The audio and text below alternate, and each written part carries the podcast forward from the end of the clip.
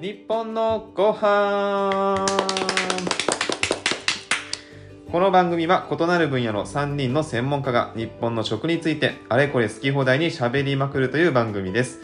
私、えー管理栄養士で動物でない羊の丸尾ですよろしくお願いします日本料理の料理人で動物占い像の薄井花子ですよろしくお願いしますビジネスコンサルタントをしております動物占い黒豹の宮本ですよろしくお願いしますはい今回はゾウさんの回でございますはいはいではゾウさんトマトトマトトメイトですねもうトメイトですねトメイトですまあ私たち日本料理ではねバンカと言いますバンカバンカそれ日本語日読みっ本語ていでうすか日本語ですえっ、と草冠に順番の番にああーナスのあはれでいはバいン見たカことあるあれバンカって読むんですねそうですバンカとかあー唐柿あのからえっ、と中国のからに柿で唐柿とか唐ナスビとか言いますねうんうんうんうーんでこれがあの江戸時代にね入ってきた食べ物ではあるんですけどなんかなんでトマトを今いいじゃんって思ったかっていうと、はいまあ、今ちょっと他にトマトの仕事してるってのもあったんですけどでそれが面白かったっていうのが一個あるんですがへえトマトの旬の話をいつもするとなぜか皆さん夏って言うんですけど夏のイメージある確かにトマトの旬は春です、うん今ですまさに旬ですよっていうところから考えていくとですねまずだトマトがどこから来てるかはいどこどこから来てるかうん日本の中のどこでい作やってるかいやとか原原産地あーあれはあのあの辺ですよね南米うんメキシコとかあの辺のイメージ、うんあー確かに原ね産あでも言葉がねトマト投げしてるのはヨーロッパだなそれよりもそうですね確かにえなんかトマトって昔ちょっと邪悪なものというあかそうなんあかすそごいんすなご風いにヨーロッパで思われてたっていうのが赤いかあらったようねそな基本的には南米ですよアンデス高地が原産とされてますね、でまあそこからあのアンデスからどんどん降りていくので、まあ、ヨーロッパ側に行くんですけどうんうんもともとあのーそのアンデス、まあ、言葉としてはさっきだどっちかが言ったのメキシコじゃなくてなんだっけ話をしたけどその言葉としてはそのアステカ文明の言葉なんですよ古代メキシコの、トマトがそうなんですよ、へーでもねねテカ文そうアステカ文明の言葉でシトマトルシトマトルトマト XITOMATL へーシトマトルシトマトルかなちょっと呼びづらいけどっていう意味でこれはあの膨らんだ果実って意味なんですよへえそのアステカ文明の言葉でよっぽでどそぺれちゃがんこなものしかなかったのかいやでもそうだよねでこのもともとこういうふうになんていうか膨らむものっていうのはすごくもともと少ないじゃないですか葉っぱとかが多い中でなそう膨らんだ果実っていうあーまあ、トマトが果なるほ実って言われるゆえんだけどでそのトマトっていうのがそこで言葉になるんですようんただこの南米のアンデス高地には赤いトマトはねないんですよへえそうグリーンなんですようん野生種はグリーンだけなんですようんうんうんでそもそもトマトってナス科トマト属のアルカロイド系なんですよはいつまり有毒植物なんですよねおうーんである日突然突然変異で無毒化されたトマトを、まあ、誰かが見つけて栽培が始まったんですようんこれお腹痛くなんないみたいなまあそうなんでしょうねだからもともと赤くってああいう色って結構強いはずなんですよねうんあの食べ物植物全般に見てみると、うんうんまあ赤い唐辛子であったりとかうんそれがある日突然多分無毒化されちゃったんですよおーでそれをアステカ文明を滅ぼしたスペイン人がヨーロッパ大陸に持ち込むんですねうんああそれでスピンかそうですそうですトメイトでそれで最初は観賞用植物ですようんううんんでだって分かんないから有毒かもしれないし、でそれが18世紀に、まあ、どういう流れかわからないけど、まあ、加熱処理したら、あのー大丈夫じゃねみたいななってってそのトマトの瓶詰めみたいなのが流行ってくるんですね18世紀ぐらいに、まあ、今でも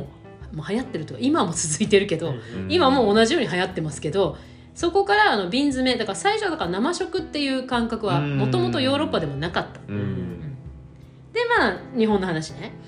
で日本でその初めて持ってきたのはもう江戸時代はいですで最初はだから日本も観賞用、まうんトマトですよあ、なんか赤くって、まあ、確かににちょっと可愛いもんね、可愛いよね、まあそうねナスとかかに比べたら可愛いようん赤くて丸いんだもんそう確か 何に言ってんだろう、だしちょっとなんか、うん、まあ、薬草としても使われてるらしいよだから当時もだからやっぱりちょっと毒性があるんじゃないかって思われてたんだと思うんだよねうんうんでまあそんなこんなしてる時にまあヨーロッパの方では加熱して瓶詰めとかにしてたわけじゃないうんでそこでこう日本がさどんどんどんどん江戸が明治になってきて、はいまあ、西洋文化が入ってくるわけですよ、はいそしたらどうやらあのートマトってまあ食べられるらしいよっていうこう方向性が少しずつこ食べてるぞと彼らう、うん、出てくるわけですようんであなんだ食べられるのかってなった時にここでまたちょっと企業さんのねあのカゴメの、お創始いきなり出てきたはい、カニエさんカニエさんカニエ一太郎さんっうんはいて言われるんですけど彼が、あのー日清戦争から帰ってきてはういんトマトとかトマトだけじゃなかったんです最初西洋野菜全般の栽培をしてみようって、へえへまあ、この人もだからすごくなんていうのかな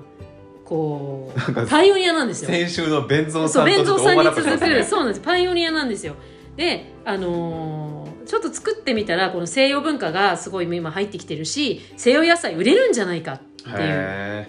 もう本当あのこの時代の人ってすごいよねえエネルギーありますえうねんでもね行動力よすご行い動力よいやすごいわ本当にえーっとね行動力がすごいこれはなんかいやもう本当にすごいんですよもう思いついたらやってみようみたいいな感じだやもだんからねそれがすごい大事なんですようんもう今の人はね見習いたいねこれいやは本当にそうすごいバイタリティ本当にそうなんですよだから90ぐらいの人とかに怒られますもん僕もっと泥臭く生きろってあーいや話がまたまあ、あずるれ意る味いやそう本当にねある意味あれなんですよそれがね超先駆けなんですよいや本当にうねんまあでもなんかカゴメのイメージだとやっぱトマトソースというかそうだねカゴメと言ったらもううんトマトだねいやそうなんですだからほらカゴメと言ったらトマト今なんて言ったトマトピューレソースそうピューレなんですよね、うんで、まあ、とにかく、まあそのね、ヨーロッパで広がったから、まあ、日本にも入ってきて最初鑑賞用だったのを、うんちょっとベンちゃんあ弁蔵さんじゃないけど一太郎さんね今度一太郎 さんさっきこの間弁蔵さん今度一太郎さんが、まあ、ちょっと西洋植物作ってみようってするんだけどまずね気持ち悪くて食べられないっ あーそのままではてみんなに言われちゃうのそれは赤いのが味あ見た目がもう見た目が真っ赤で気持ち悪い、そっかそんなものないですもんねないないまあうん柿ぐらい柿もまあ、赤でくもはない、柿は赤じゃない、うんうん、でなんなら柿は日本が原産ですから、うんずっとあるわけですよ、うん生まれた時からだけど真っ赤で気持ち悪いのに食べると青臭いもう耐えられないってまあうんちょっと敬遠されちゃうんですねううんんもうヒットするだろうと思ったのに、うんおうーん、でそれで一太郎さんは、まあ、そこでめげないんですよこういう人たちって、うんうん西洋料理ってどうなってんだって思ったらうんトマトピューレみんなソース化して使ってるじゃんあこれは生で食べるのを普及するんじゃないんだっーうんうんていうところに気づくんですようんうんで最初にこの一太郎さんはトマトピューレを開発するんです、うんうんあーうえん、でそうするとそこにあの西洋料理家がもうこうねガーッと入ってきててうんナポリタンとかオムライスとかあーもうピューレバンバン使うようになるんです よ、おー腹は減いってきたはうん、でそうするところからトマトが入ってくるんですね、いううんんだから実は生食ではないんですよこの時点では本当加工食品なんですよ、うんまあ、もちろんん生で食べられてたから食べてなかったわけじゃないでしょうけどう基本的には加工食品から始まってったんですよねそうかあーで加工食品から始まってトマトは食べられるんだぞっていう認識になってくんですよはいでこれってね結構最近なのんうんうん実は1960年ぐらいまで生食してないんですようん食べられたんでもちろん庭になったら食べた人はいるかもしれないですうんでも生食としての認知度は実は低いんですよ、そうかそうかうん、なので1960年代にそのなんでじゃあ生食で食べられないのかっていうのをいろいろね考えていくんですよまたうんうんこのカゴメという会社は。うんでなんでかっていうと完熟させないと美味しくないわけうんはいうんだってし青臭いでしょ、うんうんでもじゃあ完熟させたのを流通すると臭いそうグダグダになっちゃうんですよ、うんだから美味しくないってなっちゃうわけですようんうんでそしたらじゃあその完熟してるのにうんあの崩れない実ができれば美味しいんじゃない、うんうんうんっていうところで品種改良が始まるんですよはあでそれが桃太郎です桃太郎だそうなんですよここで出てくるんですねなんで桃太郎かっていうとトマトってその桃色系トマトと赤色系トマトっていう2つがあって赤色系があのいわゆるイタリアントマトで桃色系が日本のトマトなんですけどうんそれで桃太郎っていう名前ができるんですそっねかこれが桃太郎なんだそうなんですだから桃太郎って熟して収穫しても丈夫なんですよそういうことなん肉厚ではあはあはあはでこれでもう生鮮市場トマトでもうバーンってもえうバーンっそうかて開くんですよじゃあ日本人が生のトマトを食べるようになったのはカゴメのおかげなんですね言ったらえそうですよそうだったんだもうへー一太郎さすごいでんすねのおかげです一太郎さん写真確かにトマトジュース飲んでますもんねへー一太郎さんねこのおじいちゃまなんですけどあ蟹一太郎あれ全然違うなんか僕あの囲みの会社行った時 映像があってなんかトマトジュース飲んでるんですきっと飲んだと思いま すよあの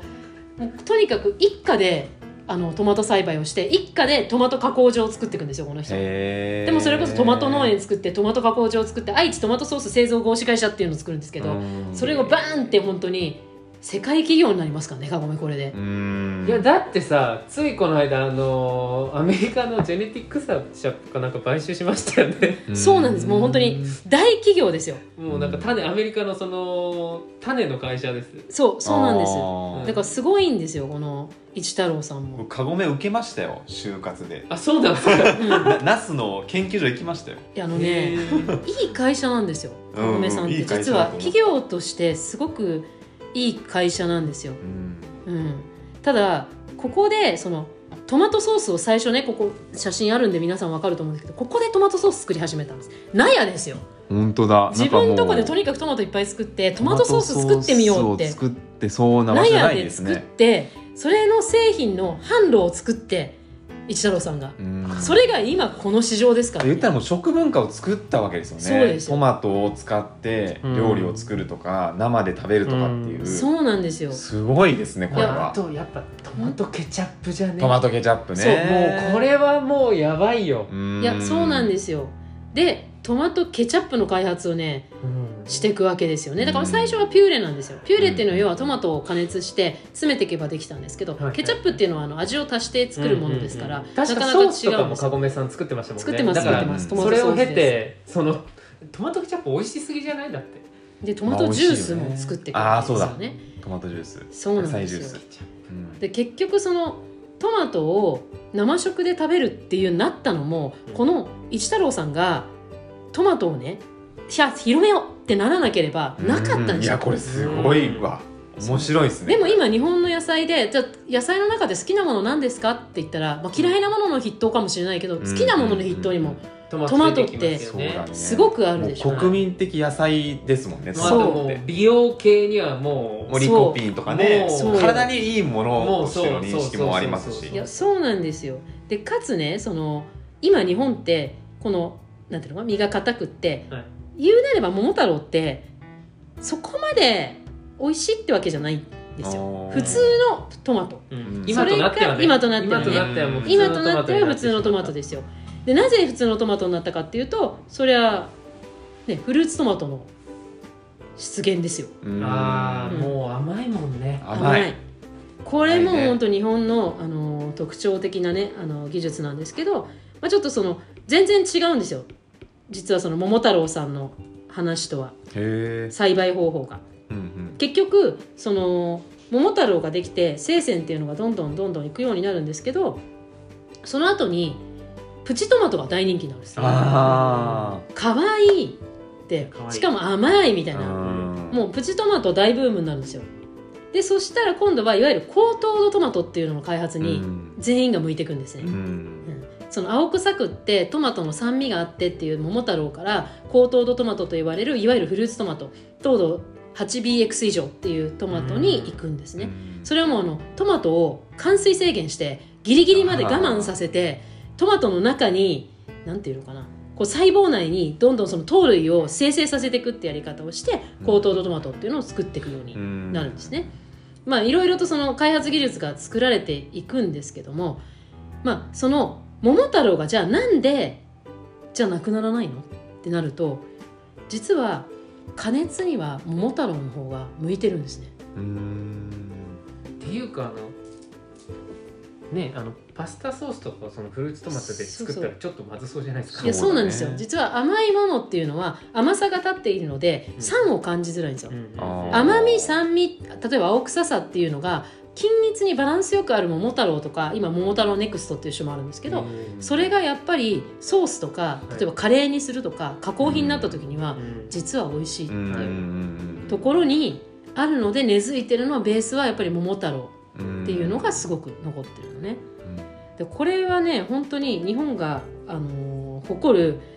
あの種の改造だと思うんですけど、うんまあ、それができていって、まあ、アメリカとかやっぱりケチャップとかにするのにやたらこうトラックにトマトいっぱい乗せてこうガタいゴやトガタゴアトメリカのトマトすごい皮硬いんでうん発色がすごい赤いですよねそうそうなんですすよあの向こう見たことある人、は、多分それがわかるんですけうんどなんていうのしかも丸っていうよりは細長みたいな感じあそうそうあーそうイタリア系のあうのんだから赤色系トマそうトそっうてそう日本は桃色系トマトって言われる中ですっごい量あるんですよ私もそのトマトの仕事をしてトマト調べてびっくりした日本トマトすげえみたいな何種類もあるしケチャップの種類もすごいんですよ地ケチャップって言って高知だったり鳥取だったりとかうん岐阜だったりとかなんか忘れてたけどすごい量のトマトのケチャップがあって日本人トマト好きすぎねみたいないやケチのャがップがね美味しすぎるんですよねそうじゃあリコピンって何えいやいやいやま ああま僕リリ コあピンリコピン何リがコやピりンまたいんですかあまあ抗酸化物質だけそうどそうそうそうリコピン好きすぎないみたいリなコピンいや名前もいいですよねうんなんかリコピンって可愛い からちょうど良さそうじゃないです か意味そわんなかんない怖わ怖かんカタカナで化学物質名だけどそんなこう怖くないそうですかわかんなないんですかわなかんんかないアントシアニンとかちょっと結構ゴリゴリじゃあなーいですかリコピンって言ったらなんかこう手軽そうみたいなわかんないいいねこれ神谷吉野言うセリフですか 自分はちょっと全然賛同できリなコくなピンが可愛いらからリコピンがいいって、ええいいじゃないですかリコピンねいやまあそのリコピンっていう、まあう、ん戦略もねうまかったんですよね、あーうん、それまた企業ですよリコピンが入ってないんかあとやっぱる見た目ですよね赤くて丸くてなんかもう良さそうですもんそれだけで健康的なイメージじゃないですか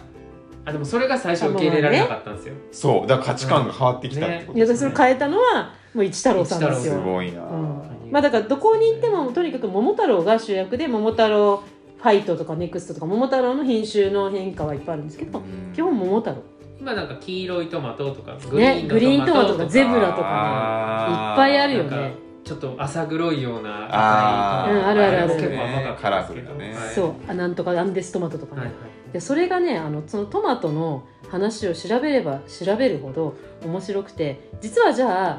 日本ってトマトこんだけ食べてますけど生産国ではないんだと思います何位ああそれ考えたこと正確なにい言うとなないって言うほどでもないですよえー、でも海外のがバンバン作ってそうですけどねそうでしょだから海外さ、どこよ、アメリカまあ、そうですよねうんアメリカうん多分アメリカだっうんそう思うでしょうたはいじゃあこういうふうにしましょヨーロうッパも結構作ってそうだったあ作ってますよねねじゃあ収穫量1位はさっき言ったようにアメリカですアメリカ消費量1位はどこでしょうあ消費量消費えやっぱイタリリアじゃないアパスタに引っ張られるねピザとうん、なん かトマトって感じやっぱヨーロッパのイタリアとかまあヨーロッパなんですけどあとどこだろうねなんかあの辺かな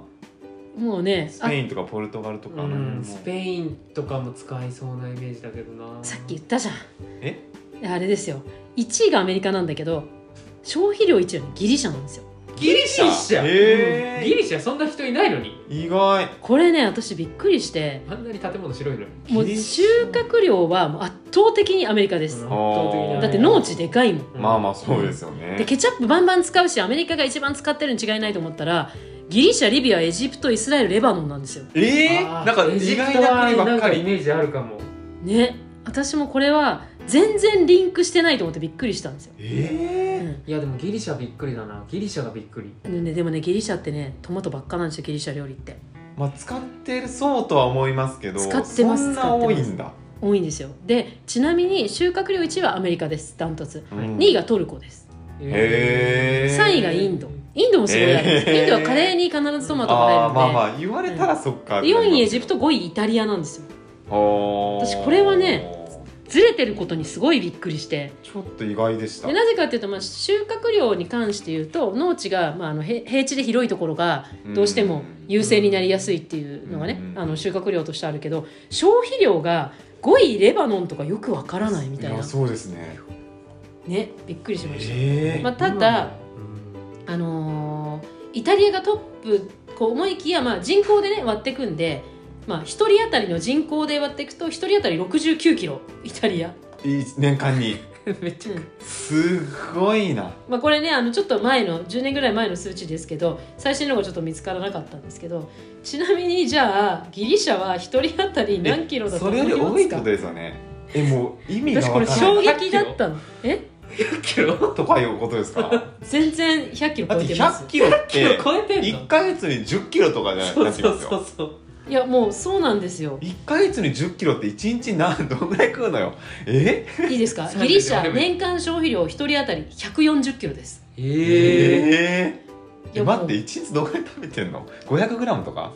140キロを365にしてちょっと割って計くださ算しいてみてください誰か計算してくださいえこれ恐ろしいことになるねいやすごいことですよどうやったらそんな胃袋に入る0.38キロですねで1日0.38ってことは1日 400g 3ぐらいそうそう 400g トマト大きいの2個、 2個うん1日まあ、でもそすごうっ思ったらトマト大きいの2個は食べれるねでも毎日ですよいや毎日ねもう その今日食べなかったら明日4つだからねえノルマ増えますからいや確かにいやでも私結構いけるかもしれない大好きだから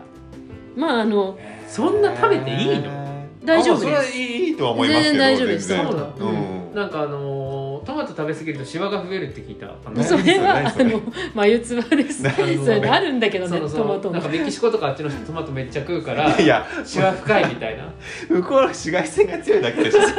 だからトマト取ってないともっと深くなるからさなんかどっかで聞いたんだ けどまあトマトは別にあのそれこそね1日に200個食べたら悪いとかあるけうどん別にそれ2個食べて3個食べて悪いってことはないですよ全然いいよ体冷やしやすいんだよねまあこれはままああただほらそういうそれこはねすごい重要で実は彼らは加熱して食べてるからあー生食用でずっと食べてるわけではないもちろん生でも食べますけど、うん生食文化でではないのがベースにある、インドとかでもやっぱり詰めてカレーにすうるんから当然あの火を加えてたりするんですね、うんまあ、そう思うと日本人がすっごい冷やしトマトが好きなんですようんだからトマトそうね夏ってイメージになっちゃうんですよあーそっかそっから来ちゃそうんだこから来ちゃってるんですよねでトマトの基本的な旬は春ですうんはいそろそろですねそう面白いよねちなみに今ちょっとあのねあの日本っていろんなとこで愛知とかねそれこそあの一太郎さんが最初農園を作り始めた愛知とか、まあ、岐阜とかね5位7位とかに入ってるんですけど、まあ、熊本北海道とかあーあー千葉茨城とかその辺りが収穫量としては多いんです。うんまあ、大そこまでねその世界と比べると日本の収穫と消費はそこまでずれてないんですけど、まあそれはねちょっとびっくりしちゃいますよね。うん本当に大体ね、あのー日本の流通種だけで130種ありますからうーまあん確かにね市場行くと毎回違うトマトの名前書いてあるそうなんですよまあ面白い今はねハウスがあるから一年中出回ってますけど、そうですねうん、基本的にはアンデスに、えーアンデス山地の高地の気温ということで春ぐらいが一番ベースと、